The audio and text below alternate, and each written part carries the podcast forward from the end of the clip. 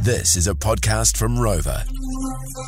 Tomorrow is a big day. My beautiful daughter Gigi, she's turning two, and I've never felt love like this before. Like I love her so so much, and you just want the best for your kids. And tomorrow, I just want to treat her like a, like the wee princess that she is. Totally, and I bet she feels that.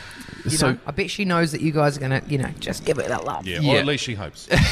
Well, over the last I'd say th- three months, she's really got into the Wiggles. Oh yeah, And we talked to Lockie and Simon, um, who are who's the Red Wiggle and the Purple Wiggle, yesterday. They're coming to New Zealand, and tickets went on sale yesterday at ten o'clock. So our show finishes at ten o'clock, and I was like, I need to buy these tickets at ten. and I spent all morning, you did, all morning, she did.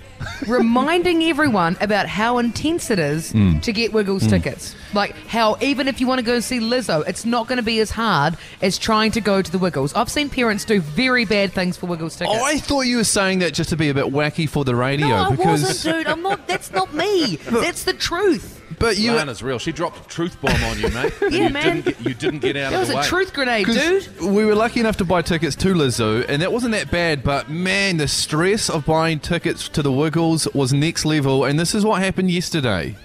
$136. Oh, now I've got to log in. Oh, oh, what's my password? What's my password? no, no. Incorrect username or password.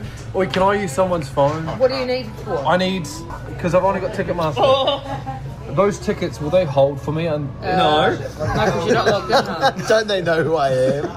Ticket who? How many? One Uh, One adult. no, two adults. Eve and I will both go with their daughters. Yeah, yeah, yeah. So, so we got them. We're off to the Wiggles and Lizzo in the same year.